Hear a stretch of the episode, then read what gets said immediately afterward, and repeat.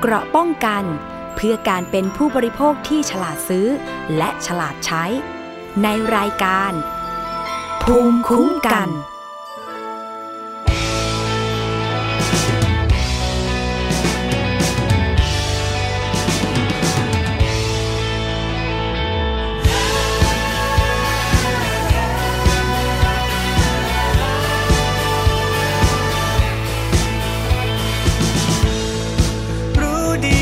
ใจ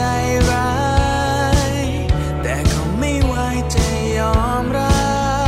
บ ก็รู้ดีเธอต้องผิดสัญ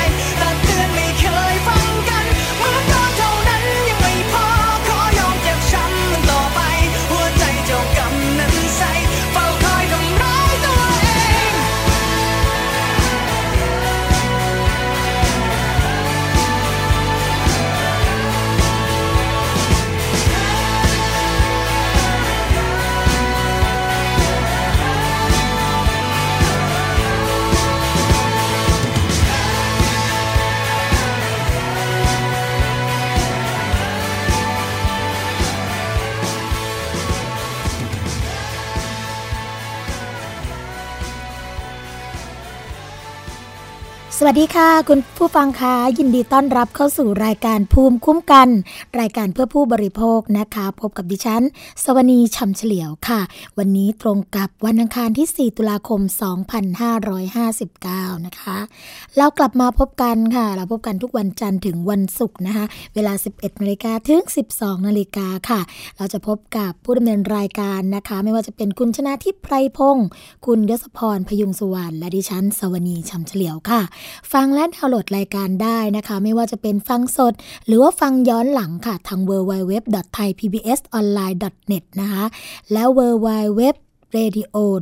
com ค่ะ แอปพลิเคชันนะคะ เข้าไปดาวน์โหลดกันค่ะ ทางไทย PBS นะคะ ฟังย้อนหลังที่ระบบ iOS ได้ด้วยนะคะ ทางแอปพลิเคชัน Podcast ค่ะ แฟนเพจนะคะ เข้ามากดไลค์กันได้ค่ะ ทาง www.facebook.com/thaipbsradiofan นะคะ หรือว่าจะโทรมาค่ะ เพื่อพูดคุยกันนะคะ แล้วก็แจ้งสัญญาณการรับฟังค่ะ ทางหมายเลขโทรศัพท์ 02 7902666 นะคะ และขอสวัสดีไปยังสถานีวิทยุชุมชน ที่เชื่อมโยงสัญญาณกับเรา แล้วก็ฟังไปพร้อมๆกันในขณะนี้นะคะ สวัสดีไปยังสถานีวิทยุชุมชนคนหนองย่าไซ จังหวัดสุพรรณบุรีค่ะ FM 107.5เมกะเฮิรตสถานีวิทยุชุมชนปฐมสาคร FM 106.25เมกะเฮิรตสถานีวิทยุชุมชนคนเมืองลี้จังหวัดลำพูน FM 103.75เมกะเฮิรตสถานีวิทยุชุุมชนวัดโพบาลังจังหวัดราชบุรี FM 103.75เมกะเฮิรต์สถานีวิทยุ เทศบาลทุ่งหัวช้างจังหวัดลำพูนค่ะ FM 106.25เมกะเฮิรตและสถานีวิทยุชุมชนคนเขาวง จังหวัดกาลสิน FM 89.5เมกะเฮิรตนะคะสำหรับวันนี้ค่ะ รายการภูมิคุ้มกันและสวนีก็จะมีประเด็นดีๆ มาพูดคุยกับคุณผู้ฟังนะคะ โดยเฉพาะนี่เลยกิจกรรมของเครือข่ายคุ้มครองผู้บริโภคนะคะที่อยู่ที่ภาคเหนือค่ะ เขาทำงานกันอย่างเข้มแข็งนะคะ คุณผู้ฟังโดยเฉพาะเรื่องของการแจ้งสิทธิ์กับผู้ประสบเหตุจากรถโดยสารสาธารณะค่ะ เป็นอุบัติเหตุที่ไม่มีใครอยากจะให้เกิดขึ้นนะคะ แต่เมื่อเกิดอุบัติเหตุแล้วก็จะต้องมีการเข้าไปแนะนำให้ความช่วยเหลือกัน ซึ่งวันนี้ค่ะเราจะมาพูดคุยกับหัวหน้าศูนย์คุ้มครองสิทธิผู้บริโภคจังหวัดลำปางนะคะ คุณนิชรัตน์แลวงนินค่ะ หรือว่าพี่แปมนะคะ ซึ่งตอนนี้อยู่ในสายกับเราเรียบร้อยแล้วค่ะ สวัสดีค่ะพี่แปมค่ะค่ะ สวัสดีค่ะ ค่ะ อยากให้พี่เล่าให้ฟังนิดนึงค่ะว่าอ่ากิจกรรมที่ได้ไปแจ้งสิทธิ์นะคะ ให้กับผู้ประสบเหตุจากอุบัติเหตุรถโดยสารสาธารณะในครั้งนี้เนี่ย เป็นอุบัติเหตุที่เกิดขึ้นอ่าข้อเท็จจริงเป็นยังไงแล้วก็เกิดขึ้นตั้งแต่ตอนไหนคะพี่ เป็นอุบัติเหตุที่รถทัวร์โดยสารของบริษัทวิริยะค่ะ ลงข้างทางที่ของอำเภอเถินในจังหวัดลำปางอะค่ะอืมทีนี้เนี่ยก็มีผู้ประสบเหตุก็อยู่ประมาณสิบสิบกว่ารายอะค่ะ เพราะว่าเป็นเหตุเกิดที่ในพื้นที่จังหวัดลำปาง ค่ะ แล้วค่ะ แล้วทีนี้เนี่ย อ่า ก็มีอาสาสมัครอะค่ะที่อยู่ในพื้นที่เขาก็ลงไปไปดูอะค่ะ ว่ามีคน บาดเจ็บมากน้อยแค่ไหนอย่างเงี้ยค่ะ ก็ไปเจอผู้บาดเจ็บอาการสาหัสอยู่สองรายค่ะนอกนั้นก็นิดๆหน่อยๆก็คือแค่ตรวจแล้วบอกว่าไม่เป็นอะไรก็ได้กลับบ้าน ทีนี้มีสองรายอะค่ะ ที่มีอาการรู้สึกว่าจะสาสาหัสอะค่ะ ตอนนี้ก็ยังอยู่ที่โรงพยาบาลอยู่อืมค่ะค่ะแล้วในส่วนของผู้ประสบเหตุนะคะ ที่บอกว่าเอาอาการไม่สาหัสกันก่อนนะคะ ที่ทำแผลแล้วก็กลับบ้านได้ ตรงนี้เขาใช้สิทธิ์จากส่วนไหนคะพี่อ่า เบื้องต้นเนี่ยเขาถ้าการตรวจอ่าเรื่องของการรักษาพยาบาลเนี่ยเบื้องต้นเนี่ยเขา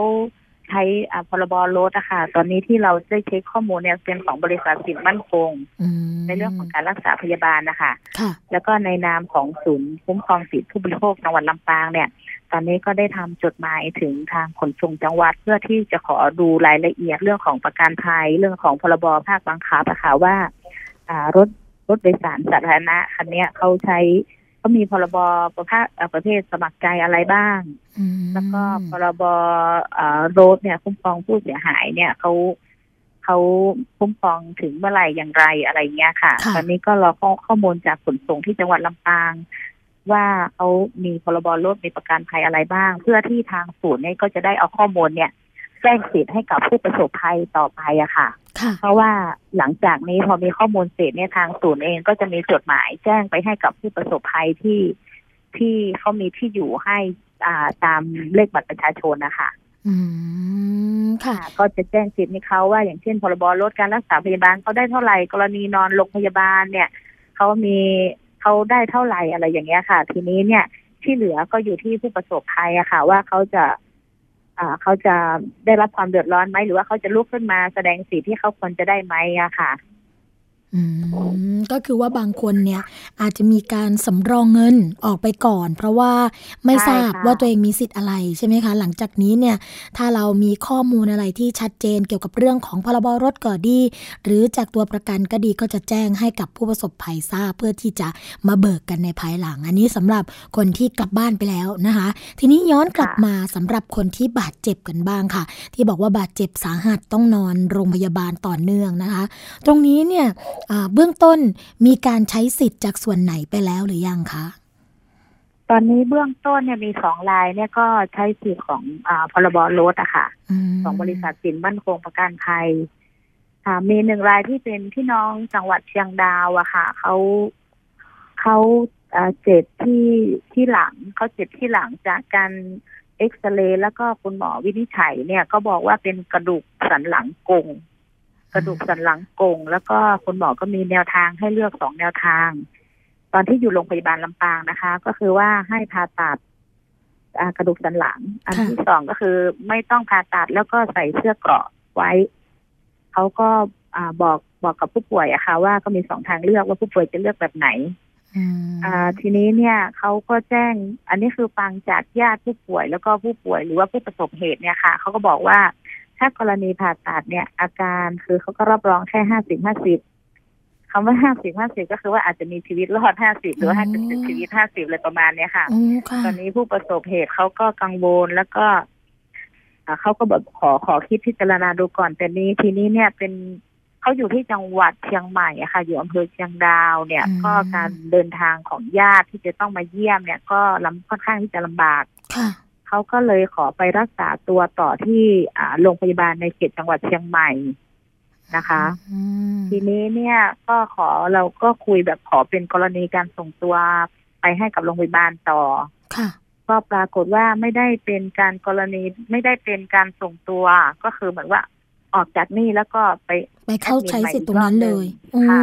ไปใช้สิทธิ์ตรงนั้น ตอนนี้ก็เกิดปัญหาก็คือว่า โรงพยาบาลที่เขาไปเนี่ยเขาแจ้งกับผู้ป่วยบอกว่าโรงพยาบาลที่นี่ที่เขาอยู่ที่เชียงใหม่เนี่ยค่ะเขาไม่ได้รับการอ่าเหมือนไม่รับรองเรื่องของประกันภัยให้กับผู้ให้กับผู้ป่วย ก็ให้ผู้ป่วยจ่ายเงินสดไปก่อนแล้วก็มาเบิกทีหลังค่ะ อันนี้ตอนนี้ตอนนี้อ่ากรณีเคสกรณีเนี่ยเขากำลังเจอปัญหาแบบนี้ ซึ่งทางศูนย์จังหวัดเนี่ยค่ะ ก็คงจะต้องดำเนินการต่อก็คือว่าพรุ่งนี้ค่ะ ซึ่งเป็นวันทำการเปิดงานราชการเนี่ยก็จะได้ไปคุยกับทางโรงพยาบาลนะคะ ว่า กรณีแบบเนี้ยมันคืออะไรเกิดอะไรขึ้นค่ะค่ะก็คือคือจริง ๆ แล้วเราก็ไม่อยากให้ผู้ประสบภัยนี่ต้องสำรองเงินจ่ายในเมื่อตอนนี้มีอ่าพรบรถเนี่ย ซึ่ง เบื้องต้นเนี่ยก็ดูแลเรื่องของค่ารักษาพยาบาลเนี่ยในวงเงินแปดหมื่นบาทเนี่ยเขาก็ควรจะใช้สิทธิ์ตรงนั้นได้เลยค่ะ ตอนนี้ก็อยู่ในช่วงที่เราจะต้องดูข้อมูลแล้วก็เชื่อมต่อข้อมูลระหว่างโรงพยาบาลในจังหวัดลำปางกับโรงพยาบาลที่เขาไปรักษาต่อที่จังหวัดเชียงใหม่อะค่ะว่าทำไมเขาไม่รับเรื่องของการเคลมประกัน หรือว่าเคลมพรบรถค่ะ ค่ะ แล้วก็อีกกรณีที่สองก็คือว่า อ่า พอเขา ออกจากโรงพยาบาลลำปางเนี่ย เพื่อที่จะไปรักษาตัวต่อที่จังหวัดเชียงใหม่เนี่ย ไม่ได้รับการเป็นการส่งตัวต่อผู้ป่วยคือเหมือนการออกออกจากโรงพยาบาลนี้ต่อ แล้วก็ไปรักษาตัวใหม่คือต้องไปนับหนึ่งใหม่ก็เหมือนต้องเป็นเป็นผู้ป่วยนอกที่ต้องไปยื่นบาดยื่นอะไรใหม่ค่ะ ซึ่งเหมือนกับว่าหมอที่เชียงใหม่เนี่ยก็นัดเขาเป็นวันอังคารเพื่อที่จะไปตรวจเอ็กซเรย์อีกทีหนึ่งอะไรประมาณเนี้ยค่ะ อันนี้ก็คือเป็นปัญหาหนึ่งที่ผู้ประสบภัย ได้ได้รับผลกระทบแบบนี้ค่ะ ว่าเขาไม่ได้รับการความสะดวกในการเข้ารักษาพยาบาลเท่าที่ควรในการส่งตัวต่อผู้ป่วย ระหว่างโรงพยาบาลกับโรงพยาบาล แล้วอันที่สองก็คือว่าการใช้สิทธิ์ในเรื่องของพรบรถเนี่ยอ่ามันไม่สามารถที่จะครอบคลุมในโรงพยาบาลได้เลยหรือเปล่า อย่างเช่นว่า เขาก็มีเอกสารมีอะไรหมดละ ในการที่จะไปยื่นต่อโรงพยาบาลไม่รับการเคลมให้หรือหรือว่าอย่างไรอะไรประมาณเนี้ยค่ะ อันนี้เลยในบทบาทของศูนย์จังหวัดลำปางเองเนี่ยก็ต้องดูแลต่อในพรุ่งนี้ที่เราจะต้องเข้าไปคุยกับหน่วยงานหน่วยให้บริการต่อไปอะค่ะค่ะ เพราะว่าจริง ๆ แล้วพอฟังจากที่ทางพี่แปมพูดให้เราฟังนะคะ ก็พบว่าปัญหาเนี่ยมีค่อนข้างเยอะในทางปฏิบัติ เพราะว่าถ้าเกิดเป็นในในเรื่องทั่วไปที่มีการชี้แจงให้ข้อมูลกันก็คือว่าพรบรถสามารถใช้ได้ทุกที่ทุกโรงพยาบาลใช่ไหมคะผู้ที่บาดเจ็บเนี่ยไม่ต้องสำรองเงินออกไปเลยนะคะ อันนี้คืออันที่หนึ่งอันที่สองก็คือเรื่องของการที่บาดเจ็บหรือว่าเจ็บป่วยฉุกเฉินกรณีที่เป็นอุบัติเหตุจากรถโดยสารแบบนี้แล้วก็อาการหนักแบบนี้เนี่ยเราถือว่าเป็นเรื่องของเออบาดเจ็บ หรือว่าเจ็บป่วยฉุกเฉินได้ด้วยใช่ไหมคะใช่ค่ะอ่าใช่ค่ะถ้าอย่างนั้นเนี่ยก็สามารถรักษาได้ทุกที่ทุกโรงพยาบาลใช่ไหมคะ แล้วก็จริง ๆ ไม่จำเป็นต้องสำรองเงินไปก่อน แล้วก็รักษาไปจนครบระยะเวลา 72 ชั่วโมงค่ะอ่าแล้วถึงจะย้ายไปที่โรงพยาบาลที่เรามีสิทธิ์อยู่ใช่ไหมคะ ตรงนั้น แต่ในใช่ค่ะทางปฏิบัติเนี่ยพอฟังจากศูนย์คุ้มครองสิทธิ์ที่ได้ลงไปเอ่อสำรวจข้อมูลแล้วก็ลงพื้นที่เราพบว่ามีปัญหามากเหลือเกิน แบบนี้เนี่ยจะเป็นไปได้ไหมคะ ที่จะมีการจัดเวทีกันอีกครั้งหนึ่ง ระหว่างหน่วยงานที่เกี่ยวข้องนะคะไม่ว่าจะเป็นเอ่อบริษัทกลางคุ้มครองผู้ประสบภัยจากรถแหละ ที่จะต้องเข้ามามีบทบาทตรงนี้ในเรื่องของตัวพรบรถภาคบังคับนะคะหรือว่าตัวของบริษัทเอ่อประกันภาคสมัครใจ ที่จะต้องมีคอปพอเข้ามาดูแล ตรงนี้เนี่ยจริงๆแล้วน่าจะน่าจะมีการจัดเวทีอยู่แล้วใช่ไหมคะในส่วนนี้ ค่ะ คือที่ที่ลำปางเนี่ยเราได้คุยกับหน่วยให้บริการ อันนี้คือคุยในเรื่องของการรักษาพยาบาลเบื้องต้นก่อนค่ะนะคะค่ะ อย่างเช่นว่าถ้ากรณีเกิดเหตุแบบนี้ปุ๊บเนี่ย หน่วยให้บริการเนี่ย อ่า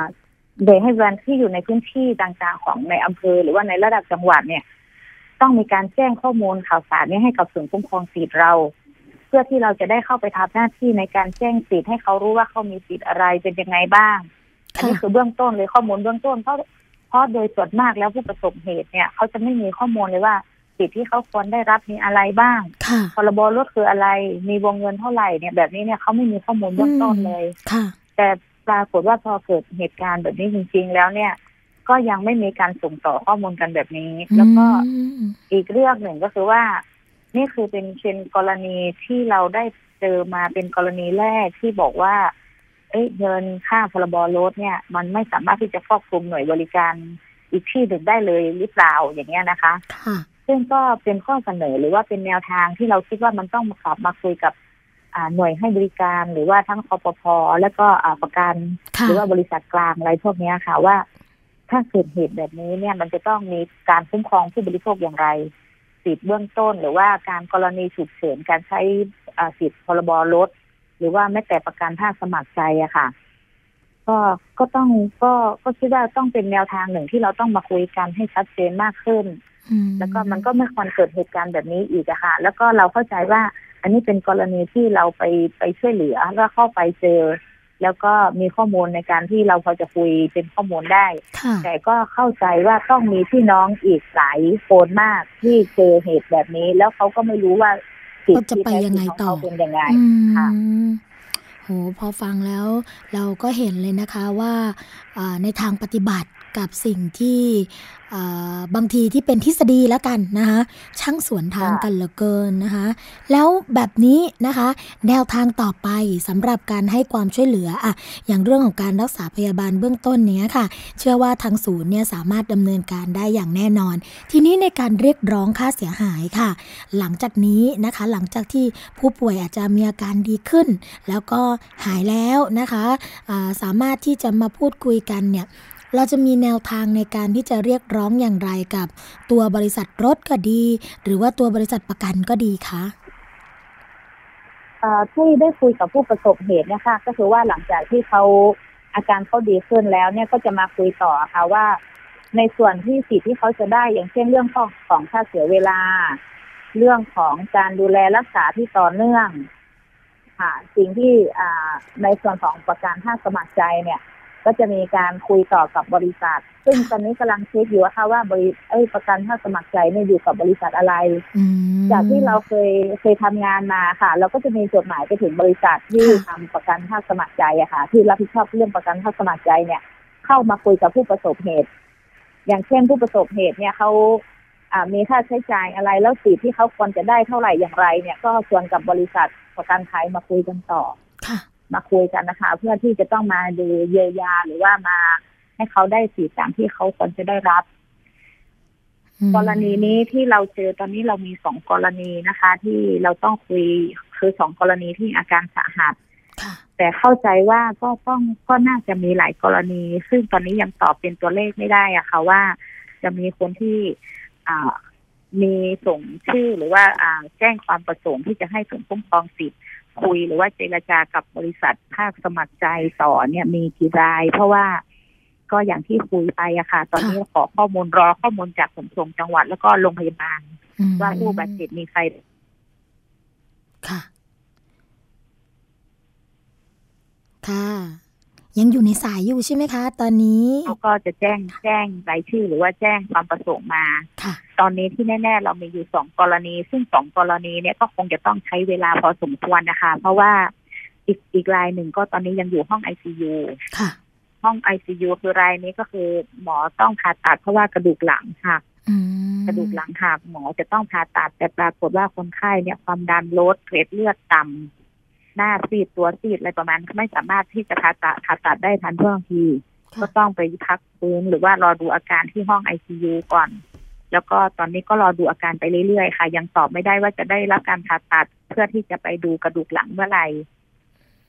อืมค่ะ ตอนนี้ก็คุยกันในเรื่องของการรักษาพยาบาลเบื้องต้นก่อน แล้วก็ค่ะอย่างที่บอกนะคะว่า พออาการเขาดีขึ้นก็จะมาคุยเรื่องประกันภาคสมัครใจต่อ ค่ะ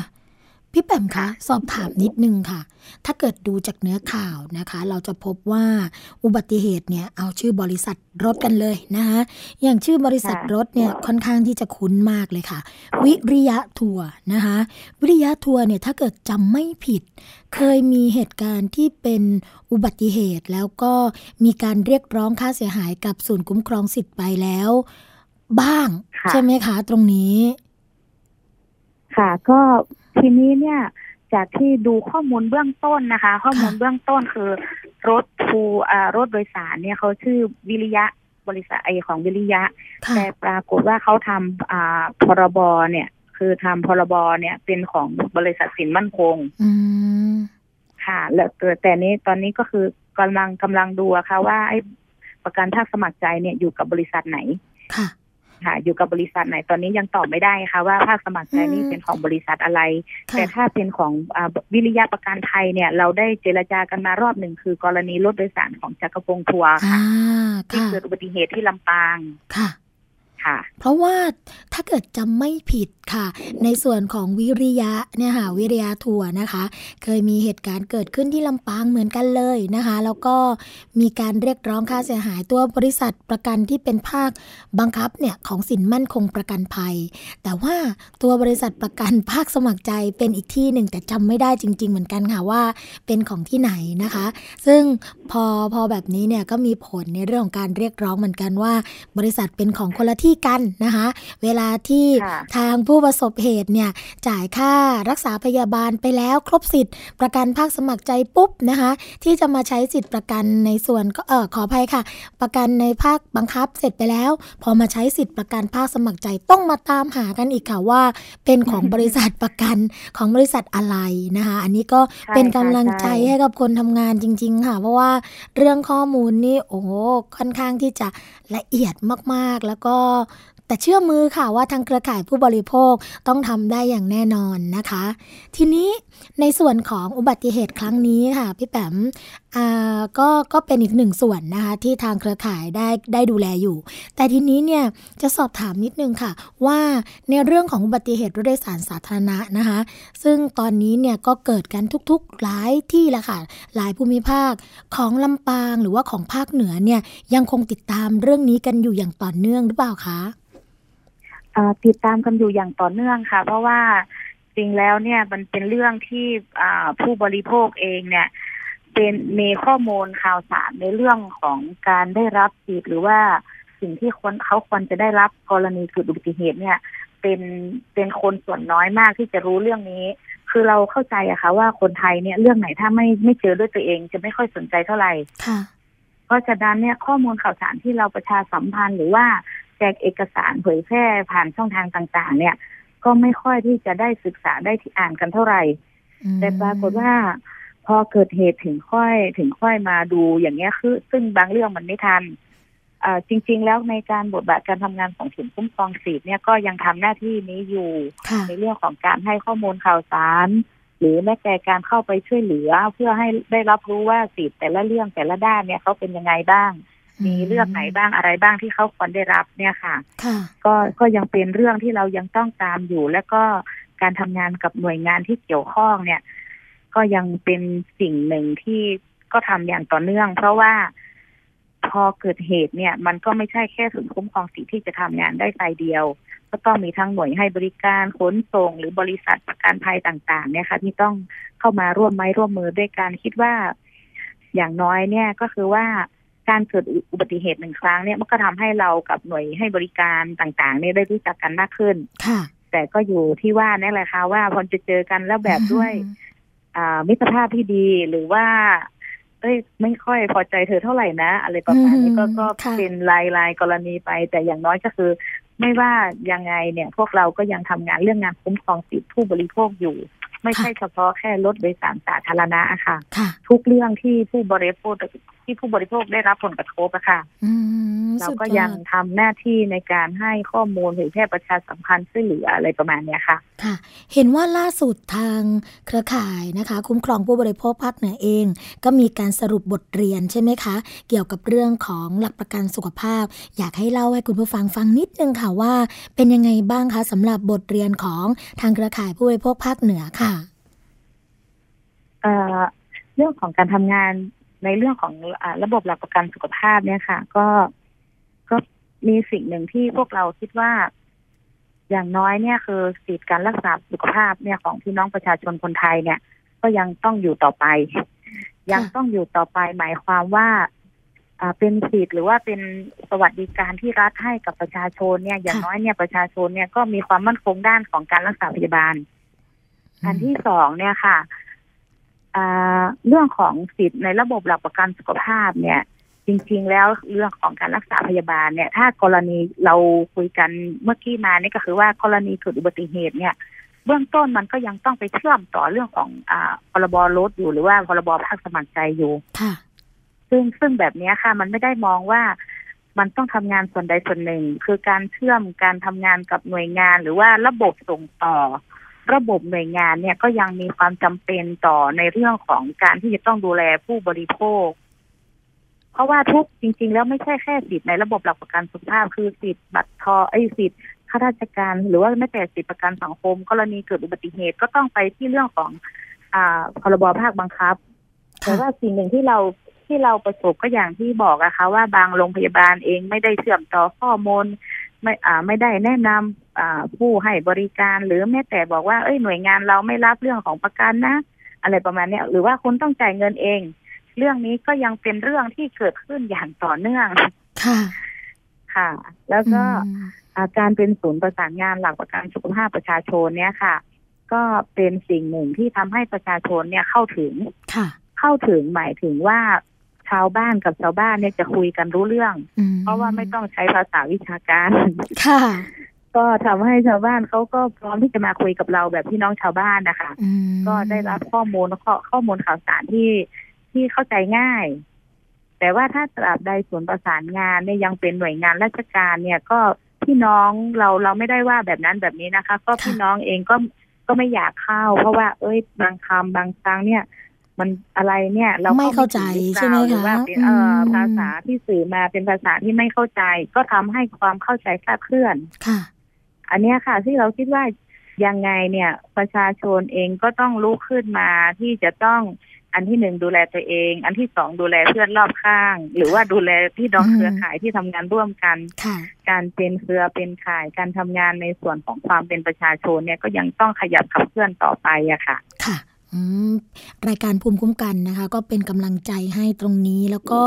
หวังว่านะคะในเรื่องของการทำงานเพื่อส่วนรวมแบบนี้เนี่ยจะได้รับการสนับสนุนด้วยดีจากหน่วยงานที่เกี่ยวข้องนะคะ การสนับสนุนในที่นี้เนี่ยไม่ได้จำเป็นแค่เป็นเรื่องของเงินทุนหรือว่าทรัพยากรอย่างเดียว แต่รวมถึงเรื่องของความร่วมมือในการให้ข้อมูลด้วยนะคะ แล้วก็เป็นการสนับสนุนซึ่งกันและกันในการทำงานให้สามารถบรรลุวัตถุประประสงค์ไปได้อย่างดีนะคะ วันนี้ค่ะพี่แปมรายการภูมิคุ้มกัน รายการเพื่อผู้บริโภค ก็ต้องขอขอบพระคุณนะคะ ทางพี่แปมเป็นอย่างมากเลยค่ะ ที่มาให้ข้อมูลกับเราในวันนี้นะคะ แล้วก็หวังว่าเราจะมีโอกาสได้พูดคุยกันในเรื่องของความคืบหน้า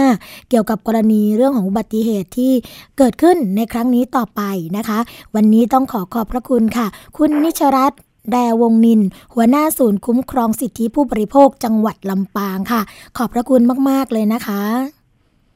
ค่ะ สวัสดีค่ะ สวัสดีค่ะ เป็นข้อมูลดีๆนะคะ ที่ทางศูนย์คุ้มครองสิทธิผู้บริโภค จังหวัดลำปางโดยหัวหน้าศูนย์นะคะ ได้มาเล่าให้เราฟังค่ะ พี่แปมเป็นผู้หญิงที่ทำงานเกี่ยวกับเรื่องของการคุ้มครองสิทธิ์มานานนะคะ แล้วก็มีประสบการณ์หลากหลายค่ะคุณผู้ฟังที่ได้มาแลกเปลี่ยนในวันนี้เนี่ยเป็นเพียงแค่ส่วนหนึ่งเท่านั้นนะคะ แต่เธอเนี่ยก็ยังมีบทเรียนต่างๆ ที่จะมาเล่าให้เราฟังมาแลกเปลี่ยนกับเรา ไม่ว่าจะเป็นเรื่องบริการสุขภาพนะคะ เรื่องของผลิตภัณฑ์ สุขภาพต่างๆ อาหารยาเสริมอาหารนะคะ หรือแม้แต่กระทั่งเกี่ยวกับเรื่องของการเงินการธนาคารนะคะว่าในพื้นที่เนี่ยมีปัญหาอะไรมีปัญหาจากหนี้บัตรเครดิตยังไงบ้างนะคะ หรือว่ามีปัญหาเกี่ยวกับเรื่องของหนี้นอกระบบยังไง เดี๋ยวครั้งต่อไปค่ะคุณผู้ฟัง เราจะมาพูดคุยกับเธออีกครั้งหนึ่งนะคะ แล้วก็การพูดคุยแบบนี้ค่ะ เราก็จะมีการสับเปลี่ยนหมุนเวียนกันไปนะคะในแต่ละศูนย์ประสานงานที่ทำงานด้านการคุ้มครองผู้บริโภคค่ะ อย่างวันนี้เนี่ยเราคุยกับลำปางไปแล้วใช่ไหมคะ เดี๋ยวโอกาสต่อไปค่ะ เราจะสับเปลี่ยนหมุนเวียนไปที่สุพรรณบุรีกันบ้างนะคะ กาลสินธุ์กันบ้างลำพูนกันบ้าง ซึ่งเป็นวิทยุนะคะที่เชื่อมโยง เครือข่ายสัญญาณกับรายการภูมิคุ้มกันค่ะ เราก็จะได้มีข้อมูลไป ให้พี่น้องประชาชนที่รับฟังนะคะได้มีข้อมูลในการตัดสินใจเลือกซื้อเลือกใช้ แล้วก็เลือกบริโภคอย่างชาญฉลาดค่ะ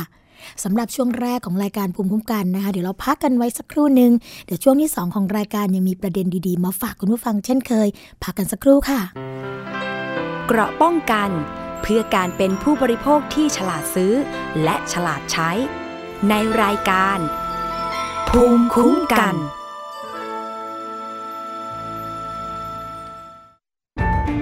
ฟังสปอตตัวนี้แล้ว อย่าเพิ่งตกใจนะครับพี่น้องชาวไทย วันนี้ประเทศไทยมีผู้สูงอายุถึง 10 ล้านคน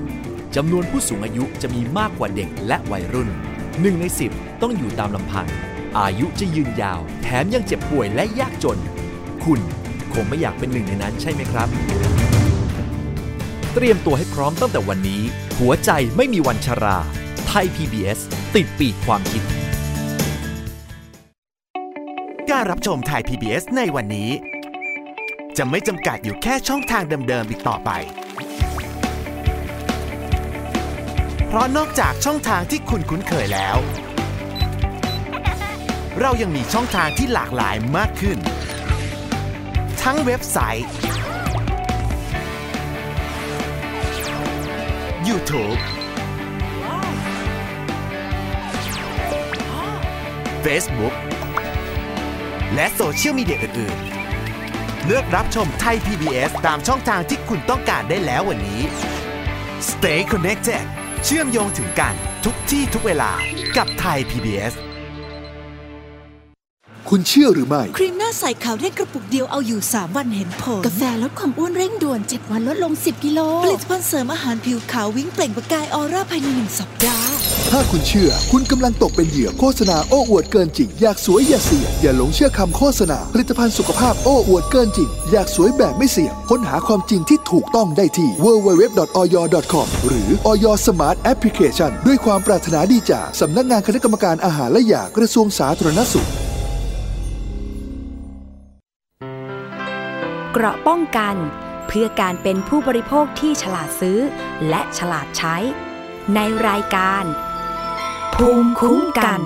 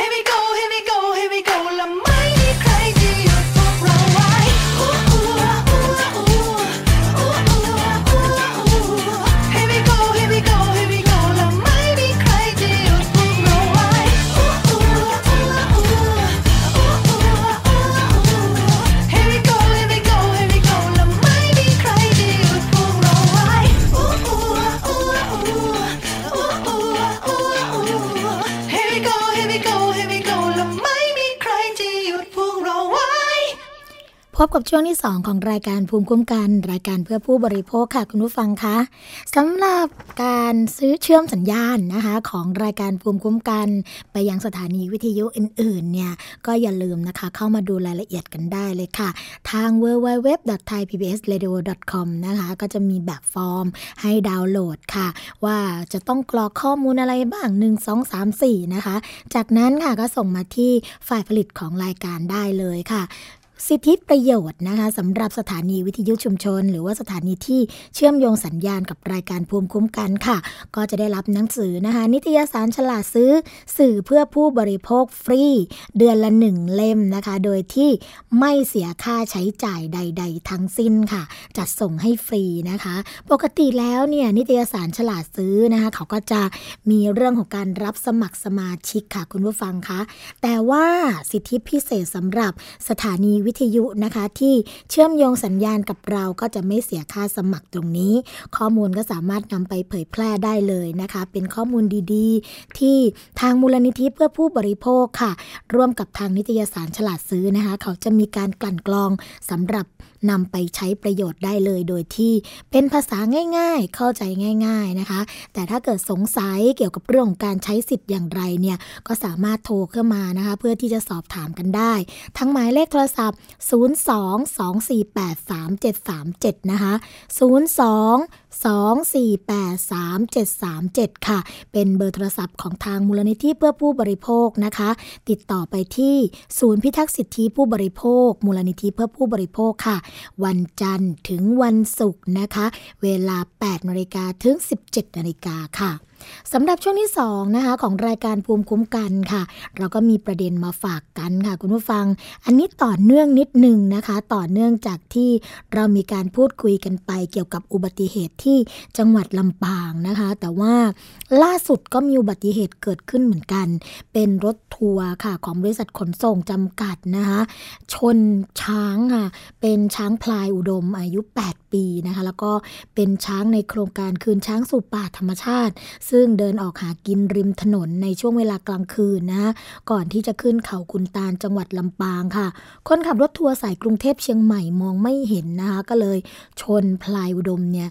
ตายค่ะที่ส่วนรถก็พังยับเยินคนขับถูกอัดก๊อปปี้ค่ะก็ต้องมีการช่วยเหลือชีวิตกัน แต่ว่าผู้โดยสารทั้ง 25 ชีวิตเนี่ยปลอดภัยนะคะ เหตุการณ์เกิดขึ้นที่บริเวณถนนซูเปอร์ไฮเวย์ค่ะ ลำปางเชียงใหม่ช่วงกิโลเมตรที่ 497 นะคะ เป็นช่วงขาขึ้นค่ะ ก็เลยตู้ยามตำรวจทางหลวงห้างฉัดไปประมาณ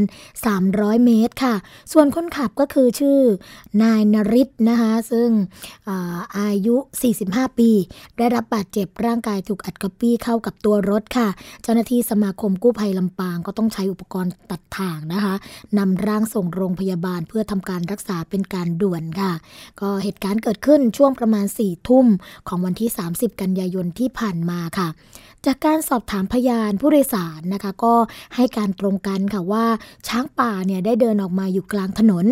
ริมถนนฝั่งขวาโดยจุดดังกล่าวเป็นทางที่มืดนะคะแล้วก็กำลังเดินอยู่ริมถนนค่ะขึ้นดอยขุนตาล เป็นจังหวะที่ช้างป่ากำลังหมุนกลับตัวค่ะ เพื่อที่จะเดินย้อนสอนมาทางถนน ก็ได้มีรถทัวร์โดยสารสองชั้นคันดังกล่าวเนี่ยขับพุ่งชนช้างป่าตัวใหญ่ค่ะ เป็นช้างเพศผู้อายุ 8 ปีนะคะก็คาดว่าช่วงวินาทีที่ชนกันนั้นเนี่ย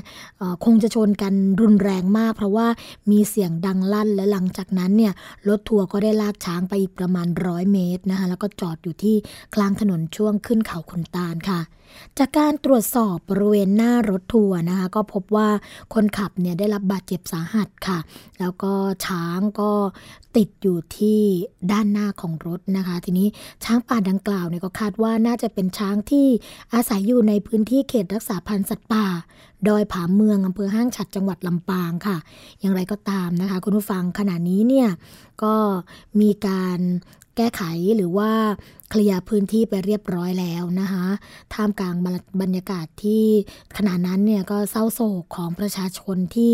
โดยสารที่โดยสารมาในรถแล้วก็ลงมาดูนะคะว่าสงสารช้างตัวดังกล่าวนะคะว่าช้างเนี่ยอาจจะออกมาหากินที่กลางป่าแล้วก็เดินมากลางถนนเพื่อที่จะข้ามไปบนเขาแล้วก็เกิดอุบัติเหตุครั้งนี้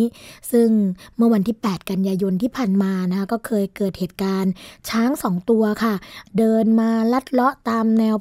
ดอยขุนตาลนะคะแล้วก็ลงมาหาอาหารกิน เหตุเกิดยาม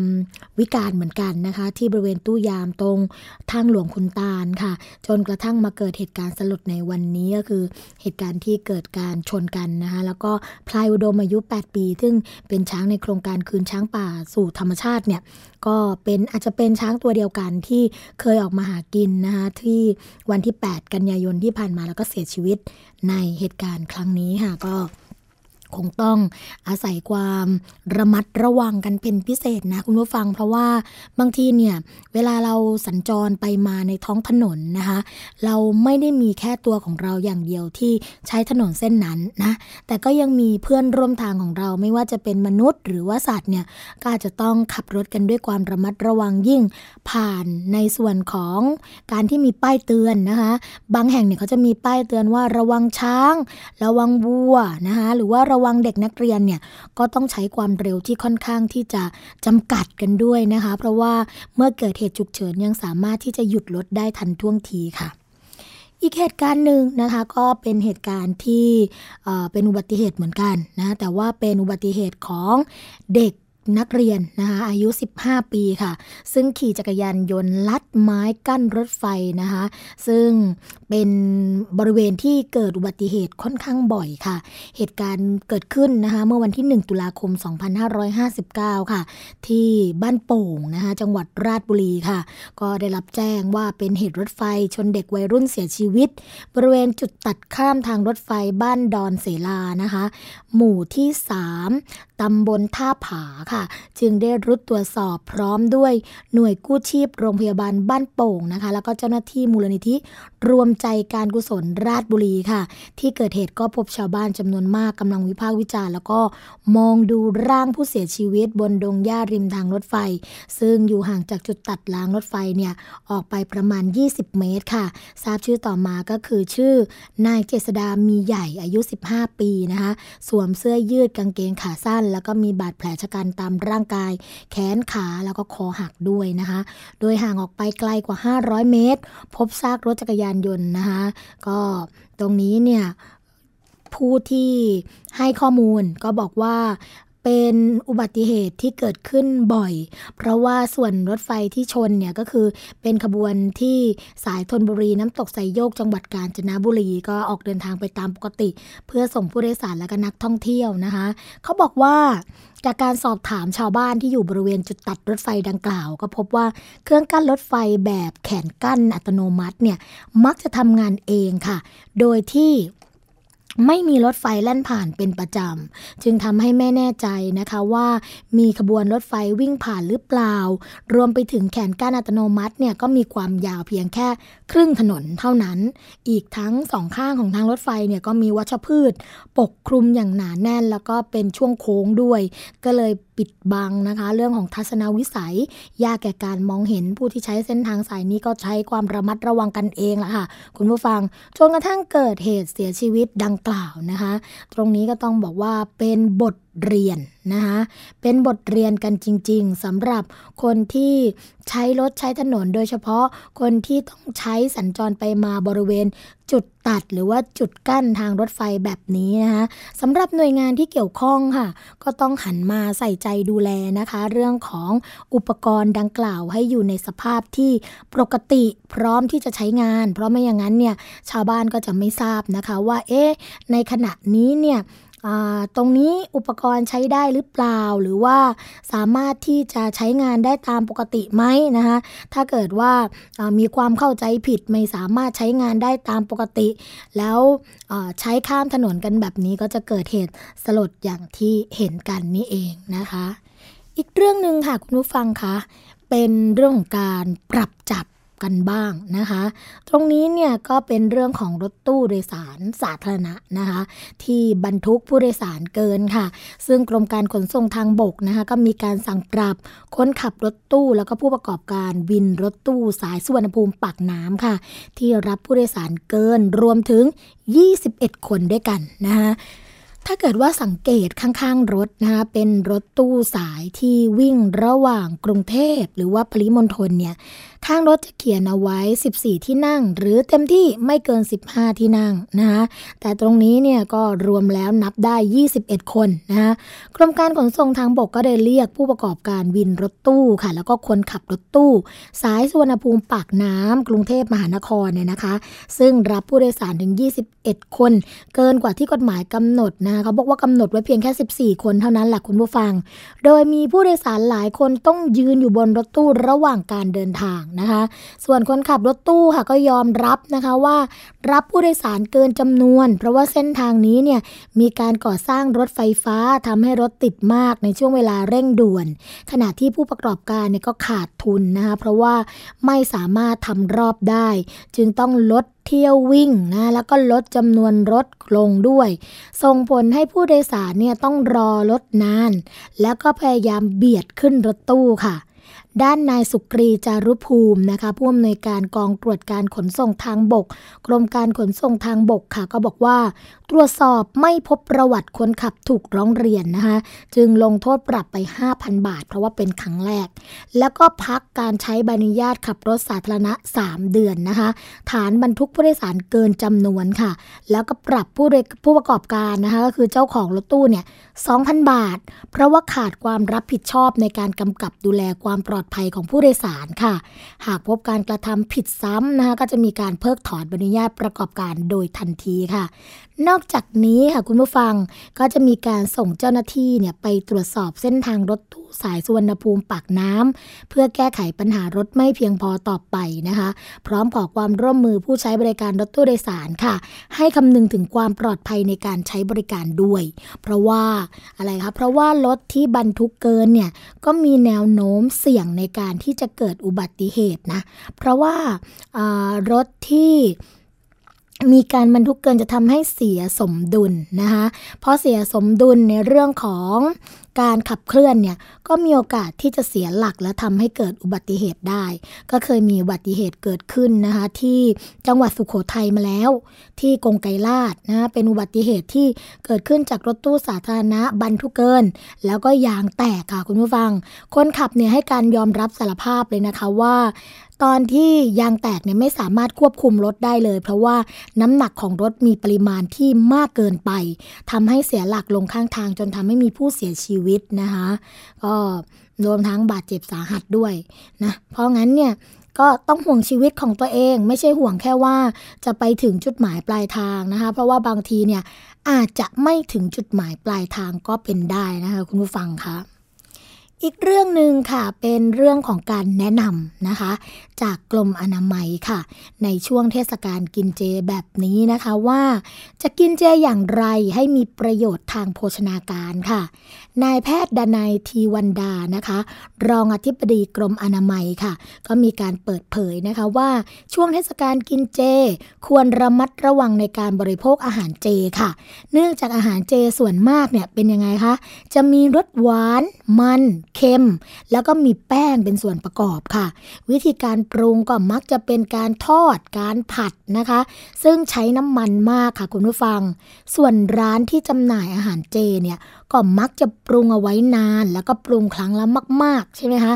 ดังนั้นการเลือกซื้อเนี่ยก็ควรที่จะคำนึงถึงความสะอาด โดยอาหารที่ปรุงสำเร็จนะคะก็ต้องใส่ในภาชนะที่สะอาด ปลอดภัย มีการปกปิดนะคะแล้วก็วางสูงจากพื้นเนี่ย อย่างน้อย 60เซนติเมตรค่ะ แล้วก็ควรนำมาอุ่นทุกๆ 4 ชั่วโมงนะคะ หากซื้อกลับบ้านแล้วก็ไม่กินทันที ก็ควรเก็บไว้ในตู้เย็นที่อุณหภูมิไม่เกิน 5 องศาเซลเซียส ซึ่งสิ่งที่ต้องเรามัดระวังเป็นพิเศษคืออะไรคะ ก็คือการทำอาหารไว้ล่วงหน้าเนี่ยไม่ควรนานเกิน 4 ชั่วโมงค่ะ เพราะจะทำให้อาหารบูดเสียได้ จะต้องมีการป้องกันแมลงวันนะคะ แล้วก็ใช้ภาชนะที่สะอาดปลอดภัยค่ะ การเลือกซื้ออาหารเจสำเร็จรูปนะคะ คุณผู้ฟังก็ควรเลือกร้านค่ะ ที่ผู้ปรุงจำหน่ายเนี่ยมีการสวมผ้ากันเปื้อน หมวกคุมผมนะคะ ใช้อุปกรณ์หยิบจับอาหาร หรือใส่ถุงมือ ไม่ใช้ภาชนะโฟมใส่อาหารเจค่ะ ควรเลือกซื้ออาหารเจจากร้านอาหารหรือว่าแผงลอยนะคะ ที่มีป้ายสัญลักษณ์อาหารสะอาดรสชาติอร่อยค่ะสำหรับผักผลไม้นะคะ ในกรณีที่ปรุงอาหารกินเองที่บ้าน ก็นำมาล้างค่ะด้วยน้ำไหล 2 นาที หรือว่าควรที่จะแช่ด้วยน้ำเกลือ 2 ช้อนโต๊ะต่อน้ำ4ลิตรนะคะ หรือผสมน้ำส้มสายชูครึ่งถ้วยค่ะ ต่อน้ำ4ลิตรนะคะ หรือ ผสมโซเดียมไบคาร์บอเนตค่ะ 1 ช้อนโต๊ะต่อน้ำ 4 ลิตรนะคะ แล้วก็แช่เอาไว้ 15ถึง30 นาที จากนั้นก็ล้างด้วยน้ำเปล่าอีก 2 ครั้งนะคะสำหรับผักกาดกระหล่ำปลี ควรคลี่ใบแล้วก็ล้างให้สะอาดค่ะ ปรุงให้สุกด้วยความร้อนนะคะ โดยอาหารเจทุกเมนูเนี่ยต้องลดหวานมันเค็มคำนึงถึงการเติมเติมสารปรุงแต่งอาหารนะคะ เพราะว่าความเค็มเนี่ยก็จะมีโซเดียมสูงที่ส่งผลต่อการเกิดภาวะความดันโลหิตสูงค่ะทำให้ไตทำงานหนักนะคะ ส่วนความดความหวานเนี่ยก็จะทำให้เสี่ยงต่อการเป็นโรคเบาหวานนั่นเองค่ะ คุณผู้ฟังคะมาถึงช่วงสุดท้ายของรายการภูมิคุ้มกันกันแล้วนะคะ เราพบกันทุกวันจันทร์ถึงวันศุกร์ค่ะ เวลา 11นาฬิกาถึง 12นาฬิกานะคะ มาพบกับดิฉันสวนีชำเฉลียว พร้อมกับเรื่องราวดีๆ ที่นำมาฝากคุณผู้ฟังกันสำหรับวันนี้ สวนีและรายการภูมิคุ้มกันคงต้องขอลากันไปก่อน พบกันใหม่ในวันต่อไป สวัสดีค่ะ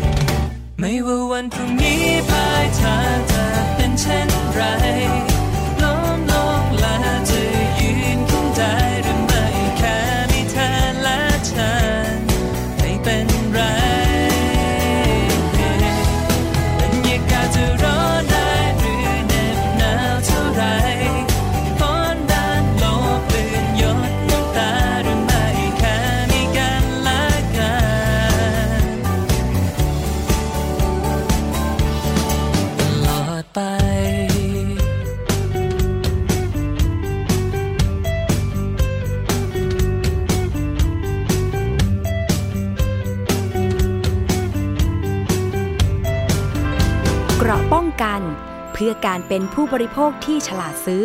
และฉลาดใช้ ในรายการ ภูมิคุ้มกัน